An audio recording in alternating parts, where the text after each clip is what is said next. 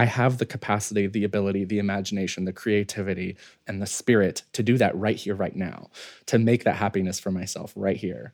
And like that's that is how we get saved. Like that's salvation to me. And that is that comes from that's internal. That comes from inside of us.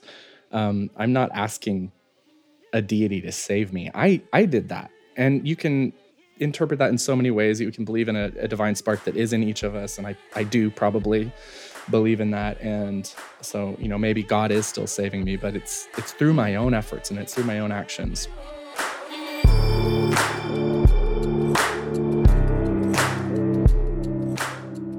Hello, friends. Welcome to Let's Give a Damn, a show about extraordinary people who aim to lead the planet much better than they found it. All of my guests are very different from each other, but they all have this one thing in common they give lots and lots of damns. I'm your host, Nick Laparra, and I'm incredibly glad you're here. Now, if you're a regular listener to the podcast, you will have noticed that we have only put out a few podcast episodes this summer. Why? Well, my family and I ended up traveling quite a bit, and frankly, for the past couple of months, I've also had to focus on other work projects, aka work that actually pays the bills. But I want you to know that we are not going anywhere, that we are coming back strong, and that we have tons of amazing guests lined up for the rest of the year. To that end, thank you for listening and for showing up. Please consider sharing this conversation or others with a friend or two and consider rating us and reviewing us on Apple Podcasts and or Spotify. These things only take a few seconds. They mean the world to us and they help Let's Give a Damn in very tangible ways. Now for my guest today. Her name is Flamy Grant, and she is a shame slaying, hip swaying, singing, songwriting drag queen from Western North Carolina. Her 2022 debut record, Bible Belt Baby, was nominated for Best Pop Album at the San Diego Music Awards, and she is a winner of the 2023 Kerrville Folk Festival New Folk Competition, both a powerhouse vocalist and an intrepid songwriter, Flamy blends the art of drag with her iconic folk rock sound to create an absolutely memorable musical experience. I wanted to have Flamy on because A, I love drag queens, and B, her story seemed very similar to mine in terms of where we came from and how far we've come since our oppressive evangelical days. A few weeks ago, MAGA loving anti vaxxer Sean Feucht, you might remember Sean as the fool that held huge, maskless super spreader worship concerts throughout the pandemic all over the country. Remember Sean? Well, Sean tweeted his disgust a few weeks ago and disbelief at Flamy Grant and Derek Webb when they shared a new, a new music video for a song called Boys Will Be Girls. One thing led to another, and a few days later, Flamy was topping music charts for her song Good Day, and she has now been written up in Rolling Stone, Paste, Entertainment Weekly, and a ton of other publications. I loved speaking with Flamy, and I know you're going to enjoy listening to her as well. I experienced so much love, light, and hope in the hour we spent together, and I'm so excited for you to meet her. Before we jump in, a quick reminder, as always, that you can email me anytime and for any reason at hello at let'sgiveadamn.com. You can ask questions, recommend future guests, tell me how much you love or hate the show. Anything goes. I just love hearing from you. And now, let's get right into my conversation with the absolutely stunning Flamy Grant. Let's go.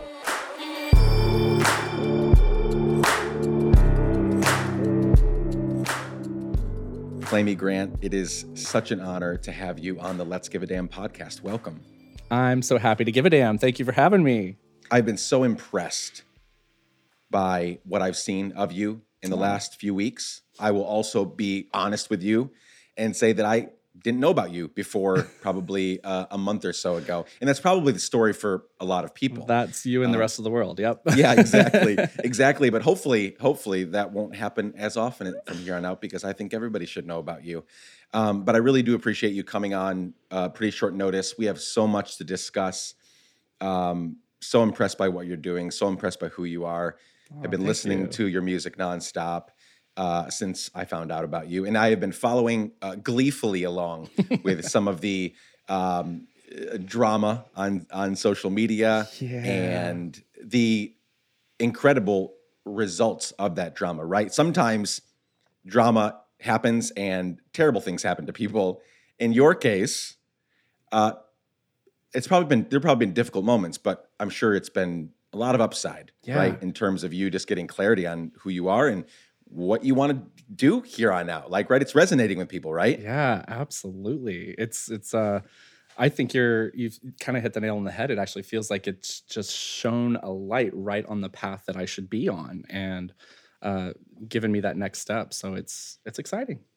That's really beautiful. Okay, so here's how I like to usually begin. Mhm. We're going to get to some current day stuff, and we have a lot to discuss because I think we have some. We were brought up in similar environments, and it seems like we have um, escaped. Uh, so far, so good. Uh, but before we do that, let's go back to the very beginning. Um, who are you? Where did you come from? What are some of the people, places, and things that have shaped you? Mm. And more than most of the conversations I have, this story part of it, this history, is going to be very uh, integral in our conversation because who you are today is very much a product. oh, This is true for everybody, but I- think from what I'm seeing from your story as it develops, who you are today, there's a lot going on in your past. And so get into it as deep as you want. I might interrupt and ask a few questions here and there, but I would just love to hear from you where did you come from and how did you get here? Mm. Absolutely. Well, my zygote days. I'm just kidding. Um uh Go like I said, go back as far as you want. I'm uh, I grew up in Western North Carolina. Uh, I was born into a very evangelical fundamentalist uh, religious family.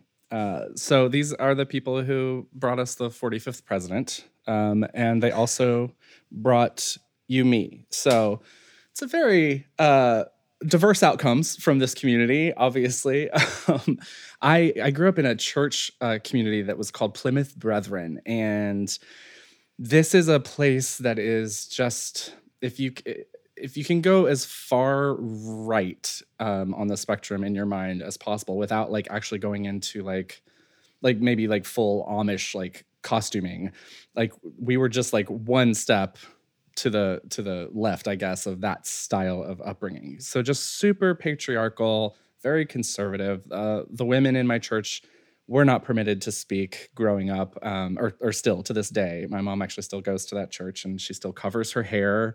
Um, because of a verse in Second Corinthians that says women's hair should not compete with the glory of God.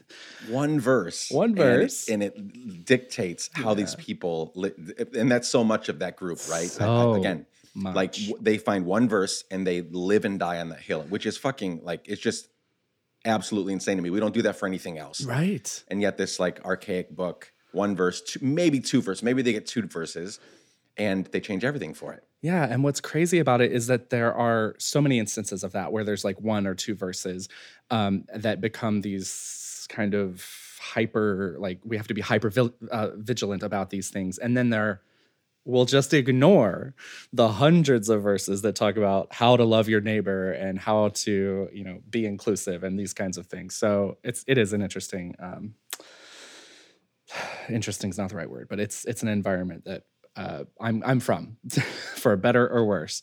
And For uh, better or worse. yeah, for better or worse. I, I I grew up like fully immersed to Just it wasn't it wasn't just like my home and my church. It was our school. We, we went to a Christian school, and really that was kind of my triangle of life. I was super sheltered and um, kind of not permitted to engage with a lot of pop culture and things like that until I was older, like high school age. So um, I I'm queer, uh, and I knew from a super young age that I was queer, even if I didn't have the language for it, because I didn't know what queerness was. I didn't learn the words gay and lesbian probably till I don't know middle school maybe, but I knew early on that that that was uh, part of who I am. Um, I also grew up kind of stomping around in my mom's high heels and playing with her lipstick and getting in trouble for those kinds of things. And so that was another part of my journey that was uh, very much uh, um, an instinctual, like uh, inborn thing. I mean, I was I was very young. I, there, nobody was teaching me to do that stuff. It's just what what my body wanted to do. Um, but it quickly got kind of squashed and suppressed. And as I learned what the rules were in my community for boys and people who were going to be raised to be men and carry on this patriarchal tradition, um, I learned real quickly that um, my instincts were not aligning with the expectations for me. So I adapted. What, when did you realize? Can can you not not about your queerness and not about the sort of how they felt about queer people and LGBTQ people, but just in general? Do you remember when you started to realize, oh, this is this is not a great environment. Like, did you make it all the way out before you truly realized it, or were you young, maybe maybe stomping around in the high heels and getting made fun of for it, or being told that's not the way to be? Was that the thing that showed you this doesn't seem right? Like, because when you're in it, as someone who grew up in that as well, I had several years before I truly knew, as a young boy, before I truly knew in my early teens that this is fucked up, mm-hmm. this is not okay there were a few years in between fully being in it because that's all I ever knew. Then there were a few years where I was like, okay, am I am I just the rebellious heretic they're talking about? Yeah. Or is this truly not a healthy, good environment? Because they're keeping us from everything. Like you just said, you don't even know what gay and lesbian meant, right? Like right. these they, they, they keep you from very normal like they keep you from learning so many incredibly normal things. Yes. Like my kids at uh, 9, 10, and 11, we have three kids. They already know more about life than I did by the time I was 20. Mm-hmm. And I'm not joking. Like they know more about how things work and who people are and how the world works than I did until I was an adult, which is wild. So can you do you remember when it was that you started to realize, wow, this is this is not okay? Yeah, I think there's two answers to this. And so the first answer is I self-enrolled in conversion therapy, queer like gay conversion therapy at the age wow. of 19. Um, was I 19? Yeah. No, no maybe 20. Um, and and so in that regard, I was all in and didn't fully understand the damage that was being done to me or that the damage that I was perpetuating just by like continuing the system and and uh, yeah, carrying carrying on as a eventually a worship leader and things like that in churches. Um, and at the same time, I'm probably a little like you, and I have that contrarian streak in me. And I got called the the heretic, the heathen, a lot um, for asking questions. You know, uh, hard questions, and and and sometimes asking them in a way that like revealed my bias of this seems like bullshit. Like, can you please explain to me why we do this this way or why we believe this thing? Um, so yeah, that streak's always been there, but I the indoctrination worked on me real good for a long time. Let's just put it that way. Um, and that's, I mean, I use that word real intentionally because that's what we in the drag community and in the queer community are being accused of these days. Uh, the word groomer gets tossed around a lot, but um, that's a projection because these are the these people are the the masters of indoctrination. They're, they're they they know what they're doing, and it worked on me for far longer than I wish it would have. Um, yeah, that's a great observation. That they quickly go to the word groomer mm-hmm. because it's so familiar to them. They know what that's like. They just don't want to look in the mirror and say, "No, you're the groomer." And it's not. I'm not always talking about sexually grooming. I'm just talking about grooming these people, grooming these young kids to never question, to always obey, and to really believe that God hates them unless they unless they follow the Bible meticulously, yeah. God hates you yeah. and you will burn in hell. If you happen to figure out how to follow it really well, he loves you, right? And that shouldn't make sense in any context. But again, the grooming happens and you're like, you just grow up and you're like, oh, yeah, that makes sense. Yes. Um, and so, yes, they, the, the, word groomer gets tossed. I've been called it. You've been called. We've all been called it for supporting, you know, people for being who they are. Yes. And and yet, I have yet to meet, I'm not saying this doesn't exist, but I have yet to meet um, uh, a significant number of queer people that have abused children. But I can, I can, I can point out, I can name right now dozens of pastors that have raped kids, yep. raped their secretary, raped their wives, right? Like I could name them. The, the name just come, like they're just there. And so yeah, it's a projection. Yeah. And that's wild. I mean, so much of what we're seeing is this projecting onto us what they don't want to admit that they are dealing with themselves. Yeah, absolutely.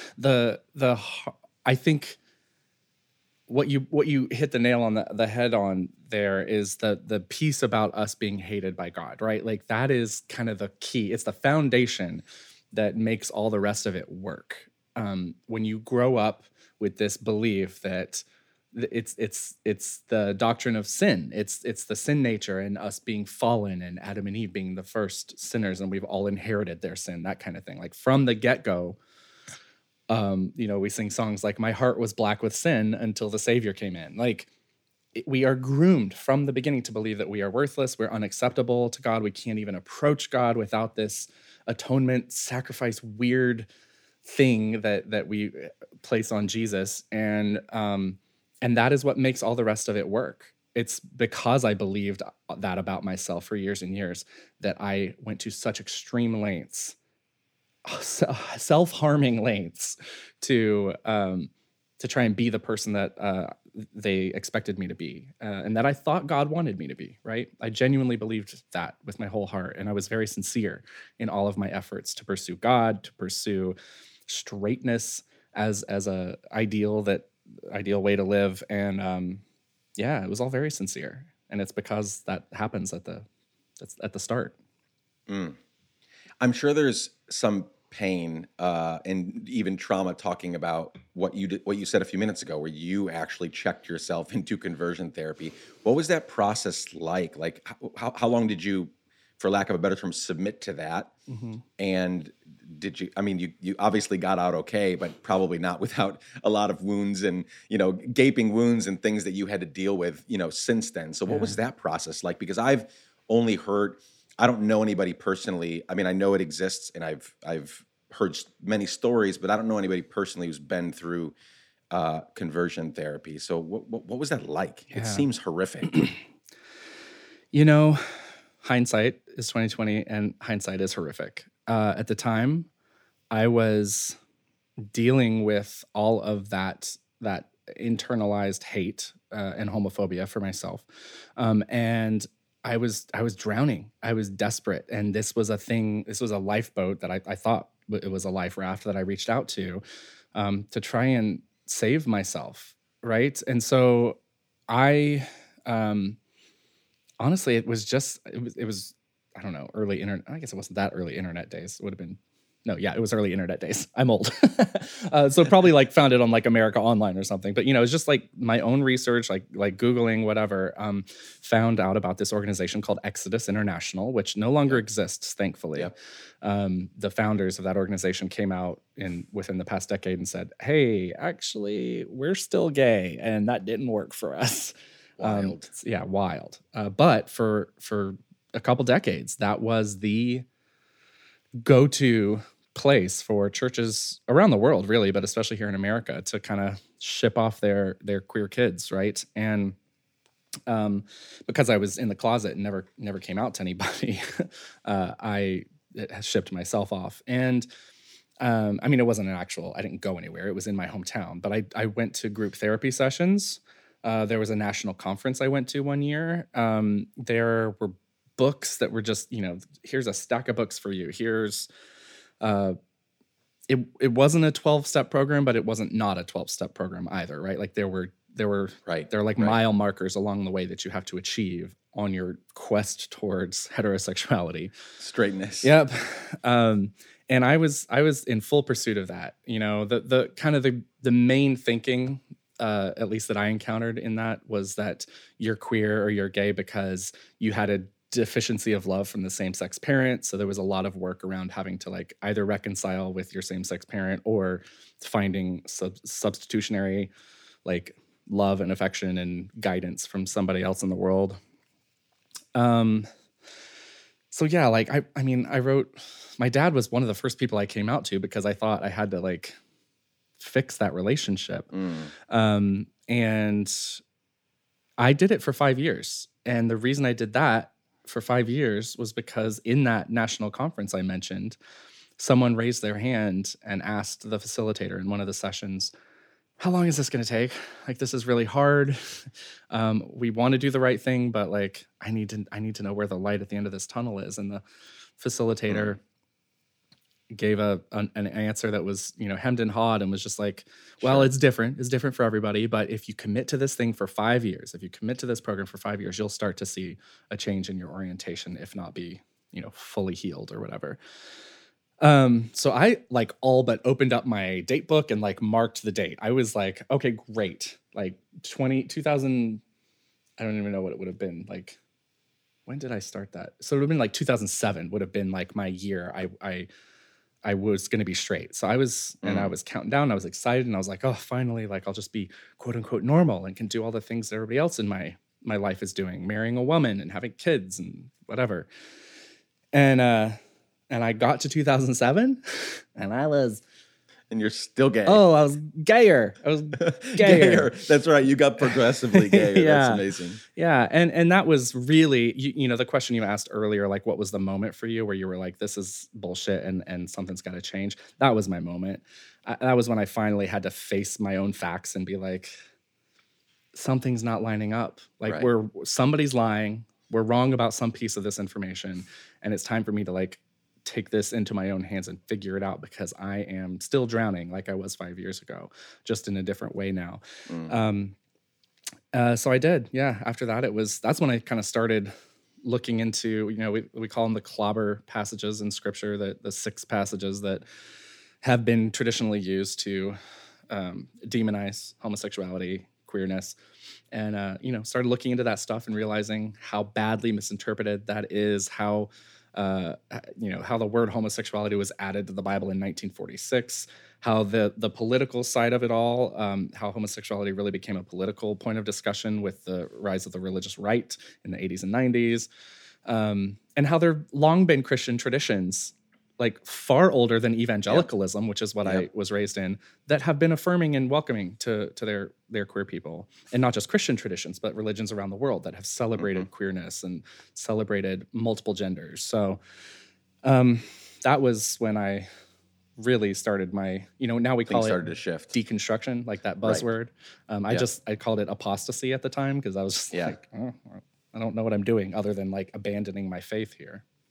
Yeah, I've quite enjoyed uh, uh, swimming around in the sea of apostasy the last 10, 15 years, uh, and, and getting and getting still clobbered by you know old family and friends and people that I still literally have. Just just the other day, um, there there are two guys that I grew up with that um, have it out for me.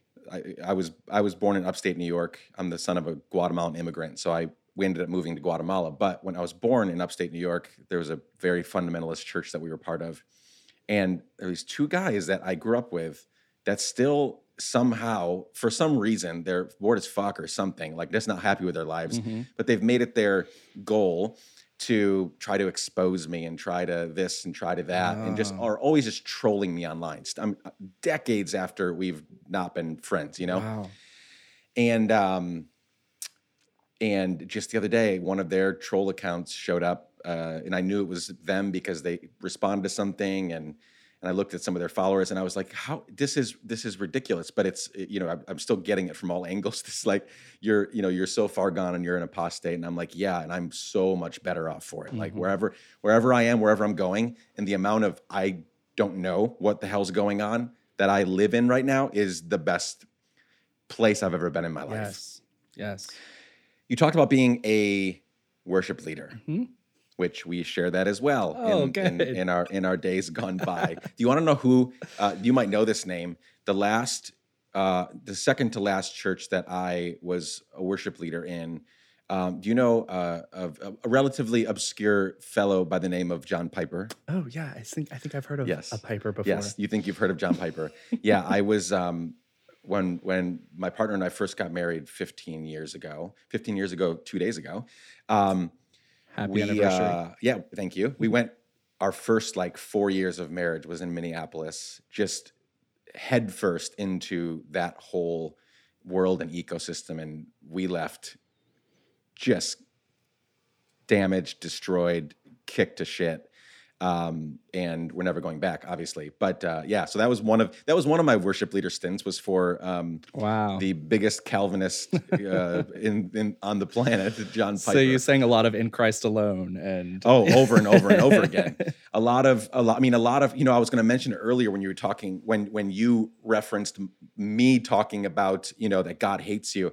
I was thinking. I, I, my brain went back to this Jonathan Edwards mm, sermon. Oh, yeah. Jonathan Edwards being this very famous Puritan Calvinist, like hardcore.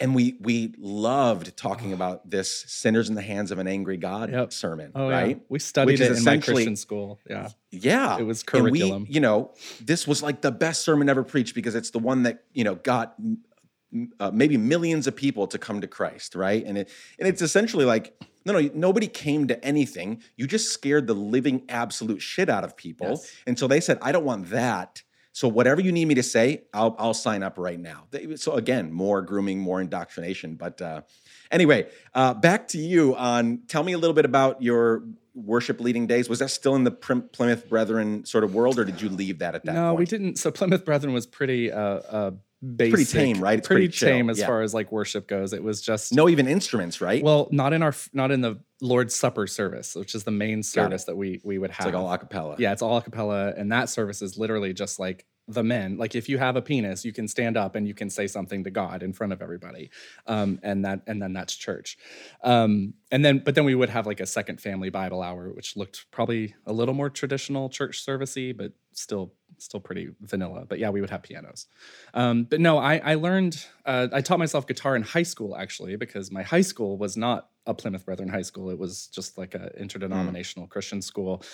And um, so we would have more lively chapels at there. And I taught myself guitar there because I was elected to uh, be the student body chaplain uh, my senior year, which just meant that I was the one leading those chapels. Right. And right. Yeah so that's where I, I learned to play guitar and i had i had been writing songs for years before that even. I, I wrote my first song when i was nine years old. Um, but uh, from there it was like into college which i went to a presbyterian-ish college uh, king king college in bristol tennessee for a couple couple years it. yeah you know yeah. So and there i i got I was on the praise team and things like that and then after that moved to reno nevada where i had my first like real church job. Uh, i was i was on staff at a mega church there. Um, and so up until well actually and then from there I, I that's the reason i'm in san diego is because i moved here in 2006 with a team of four people from that church in reno to Oh, start wow. one. So i was a church planter down here um, and so for five years i was i did that. Uh, and then um, and so all of those were pretty conservative church world experiences. The, the one that down here in san diego that was, coincided with the period of time where i was coming to terms with my sexuality. So i came out and um, thought that my church family was also kind of on that journey with me and about half of them were and then half Hmm. of them weren't. So when i did finally come out ultimately it ended up to, it, it led to me having to step down from that leadership team and ultimately leave that church we weren't as progressive as i, I thought we were um, which is a pretty common queer experience Yes. like you go to a church Yeah, yeah, we welcome you. You're Yeah. welcome. Come But as you really, you're are. welc- you come as you are, as long as you're ready to change all the shit that we don't like about you. That's what it means. Yep. Yeah, you you you get like a maybe a six week grace period before we'll start like actually telling you what we think you need to do. Uh, or, or if you try to do anything in leadership, then you'll know for sure. Like that's that's a great way to test your church is like try to lead something and see what they say. Um, anyway, uh, so that was that all kind of coincided with that moment I talked about earlier, where I was like, I gotta figure my shit out because the religion that has that I've been bound to my whole life is not serving me um, Mm. in any meaningful way. And yeah, kind of from there, I, I, still I remained a worship leader in progressive churches after that up until last year. Actually, I was part of a church here in San Diego that was very very progressive, so much so that like most other churches did not consider us a Christian church. Um, Of course. we didn't have a we didn't have a creed or like a doctrine that you had to like a statement of belief that you had to check off if you wanted to be part of the church. You can just be part of the church for coming. Um, so yeah, I- that, that, that is my whole life. That's the first half of That's my it. life. I was a worship leader. I feel that in, in in too many ways, in too many ways. And it's you know, you know, uh, a few minutes ago, one of us said for better or for worse in reference to our upbringing, and really, I don't know how you feel. I've had a lot of time to process this. Uh, I am just now beginning therapy for the first time in my life. I, I've never been opposed to therapy, but I've always like tried to make sure everybody else like I am a to a fault, and I'm not saying this as a pat on my back. It's just who I am. Anybody that knows me will know this. Like I will work to the ends of the earth to make sure everyone around me is like taken care of. So like my kids are in therapy, my partner's in therapy. Like I pay for therapy for certain people. Like therapy's huge, but I've always been able to like keep it together pretty well. Yeah. And just recently, you know, my partner's like, "Man, you've you've got some." Because I was severely abused by my now wonderful and changed father, thank God. But like when I was growing up, abused all of us. I'm one of twelve kids. Oh wow. Yeah. Um, lots of abuse toward us, toward my mom, and all sorts. It was, and he was a pastor and a missionary. That whole thing. You can, I mean, you can fill in the blanks there. It was just a wild, wild upbringing she was like, "Man, you've got some things to, you know, probably work through in therapy that we, you know, those of us that are your friends and close, and I'm just an open book, but like, we're probably not asking the right questions because we're not professionally trained. Right. So, starting therapy, but even even before I start therapy, I'm thinking, even though it was really hard, and I have led people astray myself because I believed a lot of this bullshit for decades Yep. before I finally left it completely. Even with all that, like I'm grateful for it all because because of how life is, you and I aren't talking today if every single goddamn thing that has ever happened to me Yes. happened to me, Absolutely. right? Like if all that hadn't happened, if you hadn't checked yourself into conversion therapy and you know if you, and done worship, like all that stuff, everything you have done led you to the point where Sean Feucht, you know, calls you out on Twitter, you and Derek out on Twitter, right? And then things the last few weeks, right? Like all of that. Like I am very sorry for a lot of the things I've partaken in. I'm very sorry that I had to be subjected to so much abuse for so many years, and I don't regret any of it Yes. because I'm here. Yes. I'm here, and I'm. You and I are able to help people.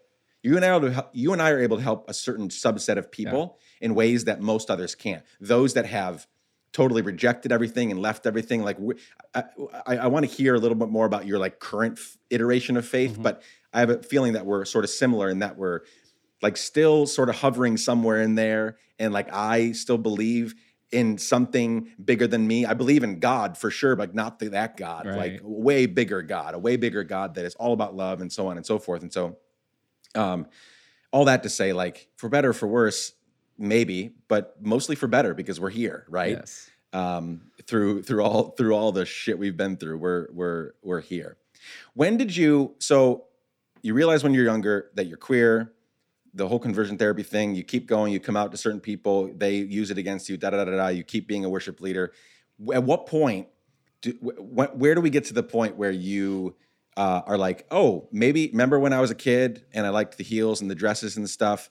Like, how about I try that as an adult? Like, when did what period of life was that? Yeah, that would have been. Uh, well, I gosh, I just have to say, I, th- I think we are very much the same person in so Yeah. many ways. Just that, the, like what you just said about no regrets. I say that all the time. I'm like, I don't Yeah. regret it. Um, first of all, I don't think regret serves us in any way, in any useful Mhm. way. And second of all, yeah, I wouldn't have the opportunities that I do today. And I might have bet, maybe I would have had better opportunities without all that. Who knows? But Right. I, I have to choose to live the life I'm in, and I love the life I'm in. So yeah. Anyway, back to the question. Um, where did where did my drag persona come from? I uh, so I met my husband in twenty at the very end of 2014, um, and that was after kind of a tumultuous uh, relationship. Well, uh, it was a tumultuous year that followed a tumultuous relationship. Mm. I um, I mean, like with a lot of evangelical kids who grow up and fall in love at the first time. I just happened to do it a little later um, because I didn't come out till late. Uh, I just like I went all in on this person that I thought was my everything and was very codependent, and it was just it turned out uh, it was a terrible relationship, and I just didn't know it. So came out of that. I had a year of just like I abandoned everything. I was I call it my year of living promiscuously. I was I was like I'm just gonna be Hell yeah. I'm gonna be the gay man everybody else is and just like live the life I want. And it was great. I mean, I, I don't regret that part of it at all. But I was also an emotional wreck. Um, and then met my husband, or, or the the man who would become my husband. And um, I mean, he's been a huge part of my my healing, my journey. Like he's just the best. Um, and so it was through that relationship was which was slow. Like we we actually went really slow. I I was scared. I was nervous. I had been hurt. I didn't want to say I love you. I didn't even want to be boyfriends right away. Like he he was kind of the one who for me was casting this vision of the future for what our future could look like and I was always skeptical of it a little bit, but you know, him taking those steps and leading me forward, I was like, okay, like yeah, we can I can try this. Um and now I'm so grateful. I'm so glad he did. Uh we got married in 2019 uh, October of 2019, and it was really that year was the year I truly, truly fell in love with drag. I started going to drag shows like with him um, in the years leading up, and it was I think the first time I saw a drag queen and was like, like, like thought about it as more than just like, that's cool that that person is doing that. Um, I was just it was a trivia, and one of the local queens here in San Diego, Miriam T, who is a cranky ass bitch, um, but a beautiful cranky ass bitch, uh, who is now a very good friend of mine. Um, I was just kind of like, wow, like she's having fun. She is seems to be like living her best life. She looks amazing. Like this is interesting to me, and uh, so you know we got into Drag Race, binged binged all the seasons of Drag Race I had missed because of my uh, up, uh, religious upbringing. Thought I couldn't watch that kind of stuff. Um, and just got really obsessed with it. So by the year we got married, by 2019, we I was just like drag all the time. Like that's the only content I wanted to consume. And uh, I went out in drag for the first time in uh, uh, at Halloween of 2019. Mm. So you know, every Halloween a, a queen gets her lashes. Yeah, her. that's amazing. That's amazing. Yeah, just just it's because it's safe, right? because it's it's it's it's a very safe, right? Like nobody. Yeah, yeah, totally. it's an, it's an easy time to experiment and play and it just it did it unlocked something in me that i had locked up for so so long and i just had the best night that night and i went to a few house parties in the months after that in drag um, but i was a really busy like had a full-time job i was volunteering at my church i was making music on the side i just i didn't have time for drag until pandemic hit. And then i had hours of free time that i had to fill. And I filled it with YouTube makeup tutorials and uh, and live streaming right right here in this room that I'm in right now. We I, I we house share with a couple other musicians, and so the three of us would just put on live streams every Thursday night to like 30 people on Facebook, like everybody was doing during pandemic, and uh, and that's where Flamy Grant was kind of born and cut her chops, and uh, it's where I got the vision for what it all Mm. all could potentially look like because this was not a career I ever foresaw for myself. Yeah, totally. I mean, so some of the people listening uh, will know right away when they hear Flamy Grant, they're going to say, "Oh, Amy Grant." Mhm. Uh, I'm not. I don't know what percentage of people. I would say more than half of well, well, more than half of the people that listen are not, you know, Christian or even Christian adjacent. Yeah. And then some are, you know, because of who I still am, sort of, kind of trying to be. You know, I bring some of them in as well. Um, where did where did your?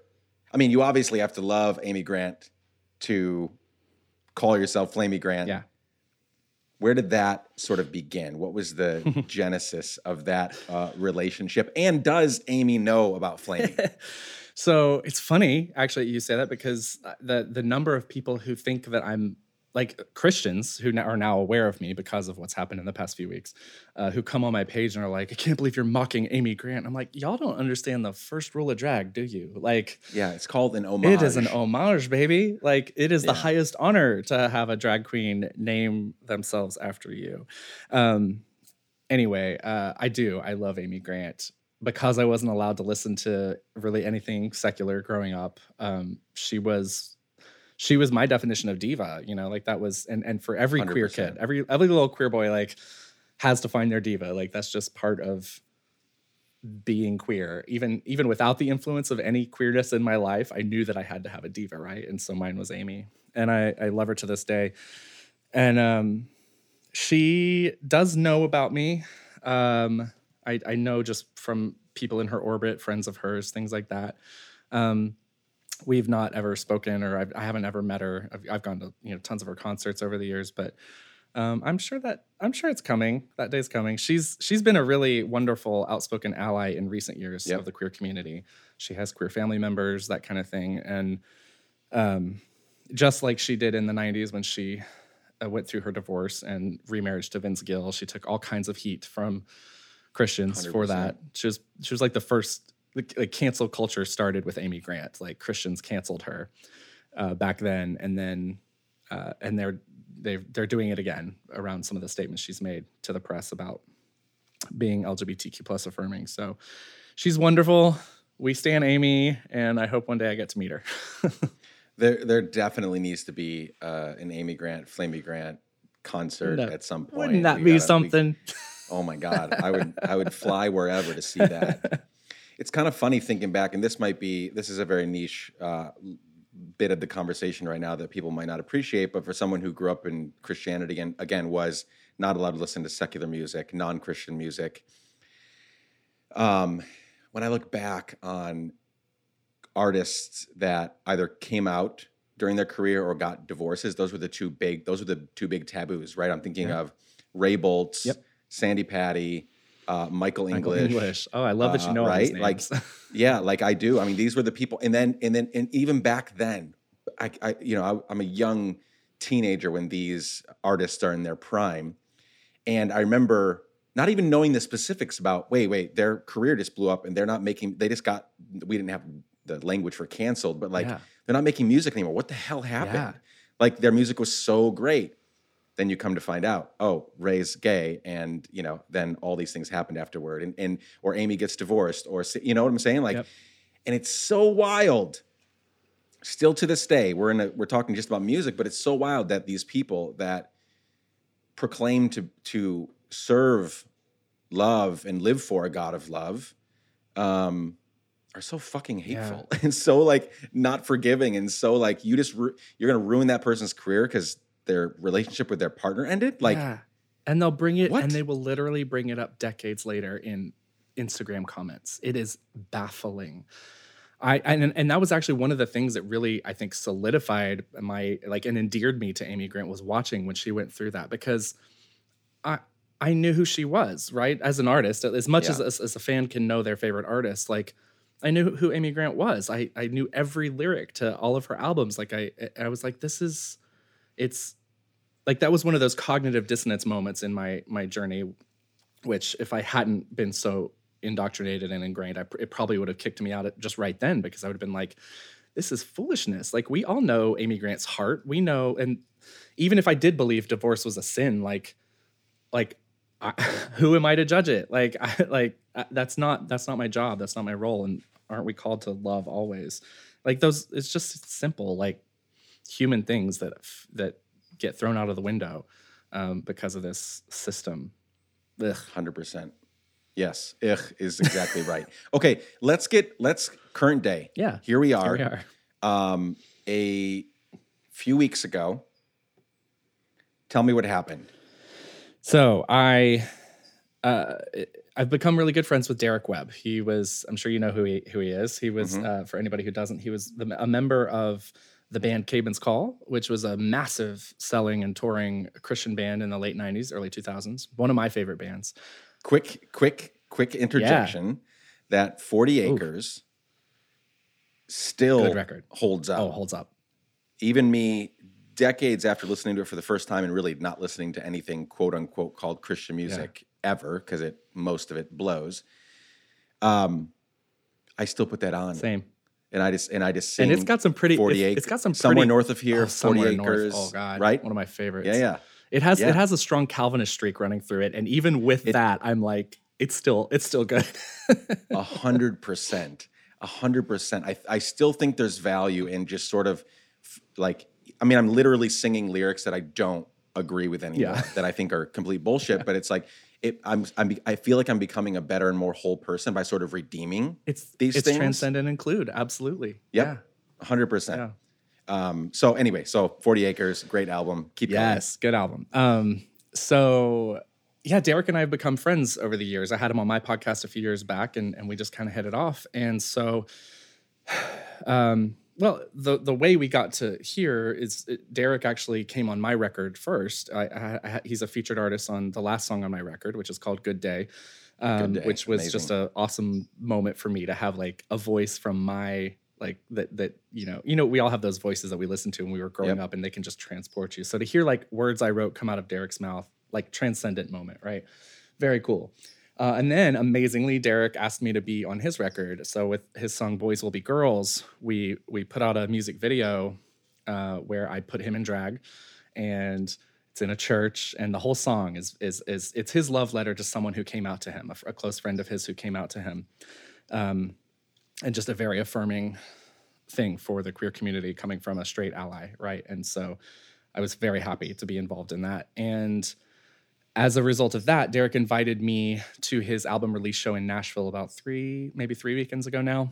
And um, I opened for him and we got a picture with some other artists from the CCM world, uh, Jen Knapp and Tiffany Arbuckle of Plumb. We were all there. So we took a photo and it made the rounds and it got in front Mhm. of a guy by the name of Sean Feucht. I'm still not entirely sure that that's how you say his name. Th- that is That's how you it? say okay, it. great. Um, Thank you. yes. So this guy, I, didn't, I knew nothing about Sean at the time, other than remembering news stories about a, a worship pastor Sure. who was he popped up throughout the yeah pandemic. during unfortunately. pandemic was having these like massive unmasked worship services.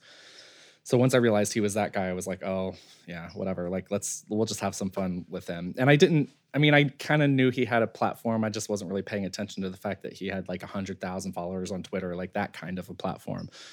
So I I love I love to troll the trolls. It's it's a pastime for me. It's how I unwind at the end of the day. Um, uh, I so I just said I was it wasn't even trolling. Like what he said to me was, um, this or or he just made a, a a tweet initially that I was responding to, and his tweet said, "This is the end goal of deconstruction. A Christian artist." Uh, collaborating with a drag queen, it's truly the last days. Yeah. Um, Which is something, by the way, that if you're not familiar with the Christian world, they've been saying this for thousands of Yeah. years that these are the last days. And by the last days, again, if you're not familiar, most people are, Jesus is going to come back, kill everyone, and take just a few people to heaven.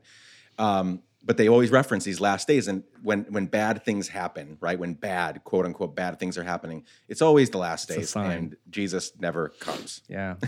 We we're, we're waiting. We're still waiting. And also, like, isn't that what they want? Don't they want the last days to come? Am I not an ally to the Christian community by bring You're by helping ushering it, you're in helping it come. Yeah. the last Yeah, you're helping Jesus come back quicker. So I just wrote back. I was like, "End goal, baby. No, no, no. We're just getting started." Um, and he replied to that and said, "Well, good, good for us. Hardly anyone listens to you or cares what you do." Which is not a thing you say to a drag queen um, unless you are ready for that drag queen to Not in 2000 fucking 23. No, no. So I I took that and I ran with it because that is that is one thing that every drag performer has in common is we can capitalize on an opportunity. so I went to my TikTok and my my social media and I was like, "Hey y'all, this is what's going on. I have a worship song uh, that I think is way better than anything Sean Feucht has ever put out. Um, why don't we see if we can get it to crack the the Christian charts? Um, let's see if we can get a drag queen's face on the Christian charts. That would be a cool moment to have in 2023. Um, and you know, I, I I was hopeful. Obviously, I wouldn't have done it if I didn't think there was a possibility of it working. I had seen Semler, my my good buddy Semler, had cracked the Christian charts there as the first out queer artist to do that in recent years. But I don't have that. Kind I didn't have Semler's kind of following, uh, and you just didn't know. I didn't know what was going to happen. But I woke up the next morning, and sure enough, like the song was number six on iTunes charts, and then by the end of the day, it had hit number one, and my album also hit number one and stayed there for nine days. So, uh, way more than anything I could have expected. Uh, just very cool how how people come together when there's a little bit of like Schadenfreude involved. It really, honestly, um, most days, I don't feel all that hopeful for all the obvious reasons. But I'm trying to be more hopeful because what I'm seeing is yes, there are some very loud. They are they are few in number, but they're very loud, um, homophobic, sexist, misogynist, all the whatevers. They're very loud though, so it seems like there's more than there actually are. Um, but then things like this happen, or Ohio the other day, where the Republicans are trying to make it harder Mm. for the for the Constitution in Ohio to change, and that didn't happen. And you know, you, you and I wouldn't have thought that in Ohio. Yeah. And these things are popping up all over the the country and the world, where you're seeing like these glimpses of glimmers of hope that are like, man, maybe we can, maybe we can, maybe we can, Maybe you we know. can. Um, you know, I, I've I've never been the yes, we can, yes, we we can, can. just because maybe we can because um, of things like this. Where yes, I'm sure in the mix of all of the charting now and all the positive comments and all the positive reviews and all of that, I'm sure there are still sprinkled in Oh, sure. some assholes that just have to get their like opinion, you know, their their their very uninformed and hate filled opinion out there. Yeah. But I have been again hearing about you for the first time when I saw you in Boys Will Be Girls music video, and then kind of following the last few weeks. Um, I felt a little hopeful. Do you? H- how are you feeling? I mean, because you have you uh, just the other day. So first it was the iTunes, and then now you then you charted on Billboard, correct? Yeah. Um, Yeah. And you've been mentioned, you've been not just mentioned, there have been articles written in Entertainment Weekly, Billboard, Rolling Stone, People, Today, Paste, are just some of the publications that have written about um, you clobbering Sean Feucht with love and uh, beautiful music. You hopeful? You feeling hopeful? How are you feeling? You know, and, and and the the cool thing that I also get in addition to all of that is my DMs, which are just full to overflowing with stories. oh, stories. sure. Yeah. And a lot of it's a lot of it's trauma dumping, and I can't read all of it because it'll trigger me and send me right back into my stuff too. Mm. But a lot of it is also just like, oh, thank you so much. Like I didn't. It, it's it's it's exactly what you just said. People are saying what you just said, which is that I felt hopeless, or I feel I usually feel hopeless, that kind of thing. And this this makes me think that maybe there's a chance, you know, that we can right this ship a little bit. And and I think for most people, they're talking about the worlds of, of, of faith, Christianity. Maybe some people are talking specifically about evangelicalism. I personally mm-hmm. am not hopeful for evangelicalism, but at the same time, I look at that evangelicalism and I'm like, it's it's a sect of Christianity, and it's new. It is not not connected to the ancient traditions of the mm-hmm. religion Yep. And we need to remember that despite the fact that it is having its moment and it, it- it's very politically powerful and they put a lot of money and effort into those things and that's why we're so aware. There are traditions christian traditions that have you know been affirming and accepting and uh, uh, uh, you know are have been much more progressive for a long time that are way older than evangelicalism. So i try to remind myself and others of that any chance i get. Um, so yeah i'm i'm feeling hopeful that uh, that we can move into a world that where the inclusion and diversity that we talk about in like progressive and even in corporate spaces right now can also move into some of these religious spaces that have not been safe for a lot of people, not just queer people. You know, racism thrives uh, in evangelicalism. Women, people of color. Yeah. Yes, yes, yes. Absolutely, Yeah, it's Miso- harmful misogyny, ugh, just overwhelming in those spaces. So we we do have a lot of work to do, but it does give me hope. Absolutely. How have the last few weeks, well, have the last few weeks changed the trajectory of your life at all? Like how you, wh- what you want to do from here on out? Um, I assume it has, but I don't want to, I don't want to assume anything. Yeah. Um, yeah. How, how has it changed and where, where are you going? What do you, what do you like, where are you headed right now with all of this? Well, what's wild, um, and and this is one of the if if I were someone who still used language like this, I would just call this a God thing. but uh, I mean, I was already on my way out of my day job. I gave notice five months ago to my day job, and my husband and I are moving in three weeks, actually two weeks now, uh, moving to North Carolina, where I was born and raised.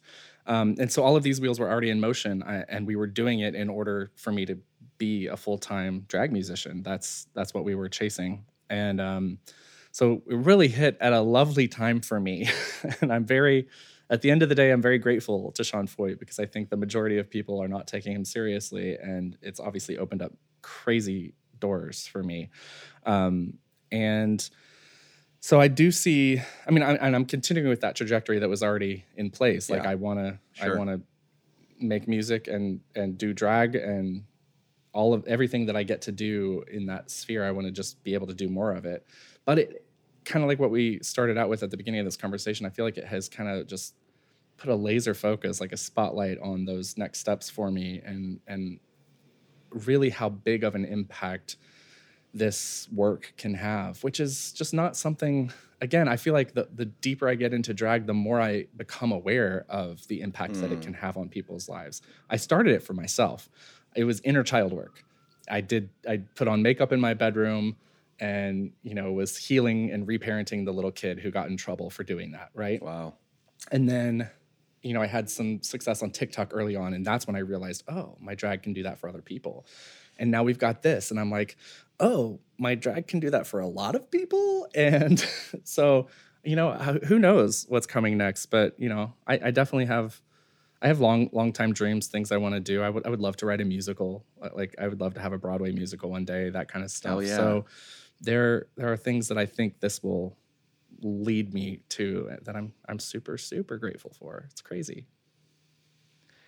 Where in North Carolina are you moving? Asheville area, Uh, Okay, Asheville. Yeah. Okay, great. My um, I love Asheville. great town. and my in-laws live in uh, actually you're headlining a pride festival next month in Blount County. Blount Yeah. County. Uh, they live in uh, outside of Maryville. Oh, cool. And so I know that area incredibly well. Mhm. I, I don't love I love visiting Yeah. them. Don't care for East Tennessee. But I know that whole area like the back of my hand. I can get anywhere. I know we were just there two weeks ago, uh, visiting them for some summer fun. Um, and then my family, most of my family live in central North Carolina, eh, around like Greensboro Hmm. Yeah. area. So just a skip and a hop away from there. That's eh, are you are you? I mean, not that San Diego is the most inclusive, welcoming part of California. It's because because it's not. But are, how how are you? I mean, I guess Asheville's super safe and amazing and progressive, but it still is. You're going to the It's south. still How- the southeast. you- yeah, yeah. uh, and there are still yeah there was a, a bill proposed this year in North Carolina to th- th- similar to what's been going around in Texas and Tennessee to ban drag shows and those kinds of things. So it's there, um, and and I I'd be lying if I say there wasn't some hesitancy and some level of nerves that are heightened Sure. living going to live there as opposed to living here. Um, but I, I as I, I, I posted a, a photo the other day of a protest outside San Diego's downtown library, or not library, uh, our downtown children's museum was hosting a, a drag story time, and had a massive line of protesters um, who all looked like they were organized by like one person because all the signs were like the same. Like it, so it's I don't think a community of people came together to protest this. Yeah, Karen called all of her friends and told them to Yeah. come. Yeah. um, but that kind of shit's everywhere, and I, I I feel very strongly that um, you know I think it's Liz Gilbert who talks about fear being the passenger in the back seat and never never letting it drive. Right? Fear is there for it serves a purpose, um, but you can't be controlled by your fear, and that's how I lived my whole entire life because I was scared to death of hell, scared to death uh, of a, being a sinner in the hands of an angry God, those kinds of things um, and I I won't do that anymore. I will not live in fear. And part of why we chose it, it, ended up coming down to like between Portland and North Carolina for us, and part of why we chose the Southeast is because my drag, what I do, where I'm I'm from there, so like it, I can I already know how to speak that language culturally, and and um, I feel like it will make more of a difference there than it, it would here on the West Coast, and that's part of why we're going.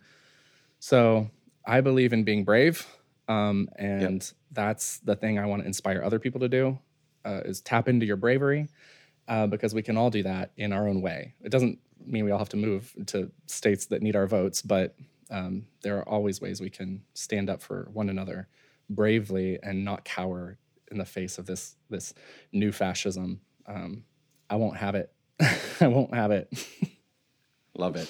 Love it. How do you currently define um, your faith, spirituality, God? Like, where are you in all of that? You don't have to get super deep. It can be like a one sentence thing, but like, I'd love to know because there is still like as I as I listen to your music and you talk on social media, like it's still there. I mean, even you know, like you, there's that language. Even your last album, which is amazing, Bible Belt Baby. Like you're sort of recognizing that this is part of who you are, maybe still. And so, how do you see where, where are you with your faith and spirituality, and what you think is happening in the world? Yeah, you know, it's it's a. I think it's a hard thing for anybody who's um, awake, woke, uh, uh, Yeah. aware is all that means, right? Who's just aware of what's going on in the world. I think it's hard for anybody to like just blindly take on that word. Sorry, not blindly, that's not a good word, but you know, to just without thinking take on that word Christian because of what it does mean to most people in our country. So I think you have to think critically about that. And I did for a really long time. And I vacillated and I was like, do I release this as a Christian record? Um, and part of why I did was seeing Semler's success, uh, uh, uh, you know, getting getting songs on the Christian charts as a as a out queer musician, um, and seeing what happened with their fan base and the way the the impact that they're having on people. And I was like, that's cool. That's pretty cool. I'd love to. I'd love to have a similar impact on people. Um, and the other part was really just pulling back once we finished this, all, getting all the songs together on the record, looking at it as a whole, and I'm like, this is this is my 40 acres. Like this is like a mm. turn of the century Christian record, not like the worship bullshit that that tops the charts today. Mm-hmm. I hate worship mm-hmm. music so much. It's I'm like we sing that on Sundays. We don't need that during the week. like um I love the singer songwriter storytelling stuff and and and mine just happens to tell a large part of my spiritual journey and i was like it's a christian record it just is like that's the audience like queer christians people growing up in the church who are queer those are the f- folks i want to hear this i also would love for it to touch the hearts of some more hardened uh, folks who have not been welcoming to queer people that kind of thing. But that's why i did that. My own spirituality at the end of the day i'm a universalist. Like i just believe in the bigness of love and and it probably like i think that in my mind there's a divine there's a there's a there's something uh, kind of like what you were saying at the beginning like i don't know what to call it. And and i'm really great with uh, uh, uh like I have a high tolerance for ambiguity and uncertainty in those things now that I didn't have growing up because that was totally. like we talked about the, the highest the paragon was belief like and childlike belief and not thinking things through was the highest virtue and now i'm just like we can't actually know like like you can't empirically prove it um, and that's why we use the word belief because it's not a true thing it's a belief it's a, something we trust in about an unseen reality and um so the, the I feel like I want to believe the thing that gets the most people into heaven, right? Which is everybody, if there is a heaven, if there even is one. Like, right? Uh, I, I just want to believe that everybody's there, that we are all good.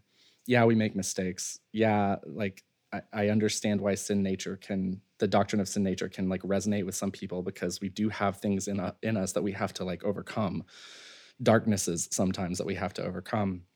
But I still believe we're good from the get go. And yeah, so I'm a universalist, and I and I use um, Christian language because that's culturally what I know, and it's who I know to speak to. And there is something about being raised in it that does get in your bloodstream a little bit. You know, like I still will find myself singing old hymns that I don't agree with, and uh, lyrically, or uh, oftentimes I've rewritten hymns for like my progressive churches in the past. So I don't know. There's something I still find beauty in this space, and I, I, I think that's probably that coupled with the knowing that I can stand in it and represent something that those kids aren't going to see yep. anywhere else. Like that makes it worth it for me for now. We'll see. Absolutely. Do you know there's an artist named I think I think their name is Alina Sabatini. Have you heard? I don't think so. They rewrote "Come Thou Fount of Every oh, Blessing." Oh, is this uh, uh, like they've it's called True They've blown up on TikTok recently, right? Yeah, yeah, yes. I have seen that. Yes. Mm-hmm. I, I like again i still i still sing sometimes i find myself singing the archaic terrible you know lyrics to songs that i just love especially come thou fount is one of the most beautiful it's melodies gorgeous. that i can think yeah. of it just it's it's it's second to none it's just amazing and alina rewrote the lyrics mm. uh, and it's it's beautiful and i think she just put it out on it's like out on spotify now um, a really beautiful beautiful recording of that song um, mm. That's really beautiful. Uh, okay, so let's begin to wrap up. You've been so generous with your time. Um, let's wrap up here. I want you to talk to those listening um, for a minute. I remember seeing this uh, TikTok, the one, the one that's pinned on you, this, the one that's pinned on your Instagram, this TikTok where you talk about the second hmm. act, and I think so many of us i'm not not even just like a religious second act like coming out of it and trying to figure something new out or maybe a third act whatever but we're we're we're we're, we're we've progressed in life and it's a it's a it's a new us while still you know, like if you go see a play, when you're in the second and third act, you don't forget what happened in the first, right? So we, we, we're still Yeah. holistically who we are the good, the bad, and the ugly. But there are so many of us around our age and you know people that are they're figuring out new careers trying to get out of toxic relationships whether romantic or church or otherwise. So kind of give people uh, uh, what you want them as as a as a stunning christian drag queen chart topping drag queen. What do you want people to know about life and about this ability that you have the ability to jump into a 2nd act you have the ability to change things um, and you also connected it to the divine which i really loved as well. So just talk to those listening about kind of what, what do you want to send them off with? What message do you want them to get from your music from your life from your experiences? Yeah. I mean, even I kind of look back at that video now and I just didn't even foresee, to borrow language, how prophetic it was, right? Um, because at that time I was. I was still mostly doing that for myself, you know. That was the first video that for me that went viral. So up to that point no one knew definitely no one knew who I was. And then after that I had a following on TikTok, but like um I couldn't have foreseen any of this. And now I really believe in the second act, like even more so. And I, I believe in it because for me, what, what happened was I finally reached that point in my life where I realized or chose to believe, whatever, uh, that happiness isn't a thing that's waiting for us in an afterlife. Maybe it is. Maybe an even greater level of happiness is waiting. That'd be awesome. But but I I realized how exhausted I was of living for that, like cha- like molding myself into something that I just like trying to fit in a box that I was never going to fit in, in order to gain some potential hypothetical happiness in an afterlife. When I have the capacity, the ability, the imagination, the creativity, and the spirit to do that right here, right now, to make that happiness for myself right here, and like that's that is how we get saved like that's salvation to me. And that is that comes from that's internal. That comes from inside of us. Um, i'm not asking a deity to save me. I i did that. And you can interpret that in so many ways. You can believe in a, a divine spark that is in each of us. And i i do probably believe in that. And so you know maybe god is still saving me but it's it's through my own efforts and it's through my own actions. And um so I I believe that to be a true thing for all of us. Um, and the second act to me is because the, the the line that precedes that in the video uh, is um, when you realize that that uh, the, the deepest truth of the divine is that you're meant to be happy in the here and now. Um, I can't wait to see what you make of your second act. Like that's that's those Mhm. two are tied together for me intrinsically now forever. And um, so that's what I hope to inspire for folks is um, just a belief that you have the ability to love yourself well, even if you haven't been loved well, um, Mm. and to reparent yourself in ways that maybe you needed and didn't get, and to cast a vision for whatever the next chapter of your life might look like. Um, for me, it does mean an actual like career change and like quitting my nonprofit day job and becoming a full time drag musician. But it could mean so many things. It could exactly what you were talking about, ending toxic relationships, um, finding spaces where you're upheld and and and viewed as a whole human being. Um, you know, there's so many options for what that could look like. But it, I think it starts with acknowledging that you deserve to be happy. And I love the line before, you know, you mentioned the deepest truth of the divine is that you be happy in the here and now. But the line before that, again, I want to end on that, which is I don't care if it takes you half a life to figure it out. I'm always trying to tell people like you're you're you know, obviously some horrible thing could happen. You could die Mhm. today, you know, way sooner than you could have or should have or whatever. But as far as you know, you've got a long life Yeah. ahead of you. Even if you're, I know people reinventing themselves at 50, 60, 70. So if you're like me, who turns 40 next month, and I feel like I'm 24, like that second, the- you have the ability wherever you are in life to make those shifts and change and realize that you can be happy in the here and now. And that's a divine purpose for your life. Um, So wherever that second act happens, it can it can happen. And, and in your case, it's happening thankfully because of a i mean again you were already on your way there but the the the homophobic ridiculous human that is Sean Feucht sort of catapulted that Yeah. forward in ways that you probably didn't imagine. Couldn't have, yeah. uh, and all and all you did was uh, respond to a tweet and and the rest is history.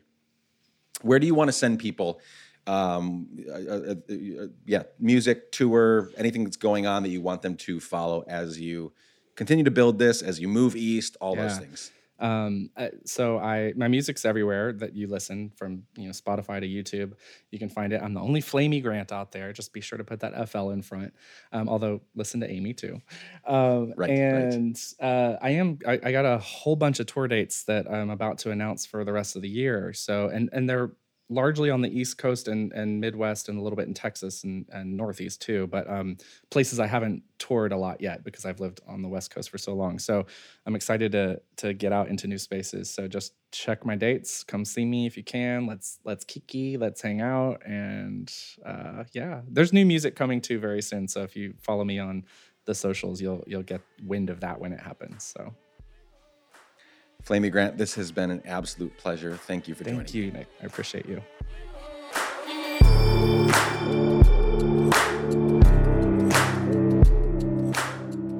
Dear friends and damn givers, thank you so much for showing up and for spending some time with Flamy and me this week.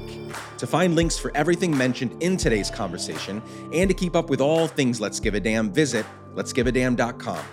Please share this conversation with a friend. Please leave us a five star rating and review on Apple Podcasts or Spotify.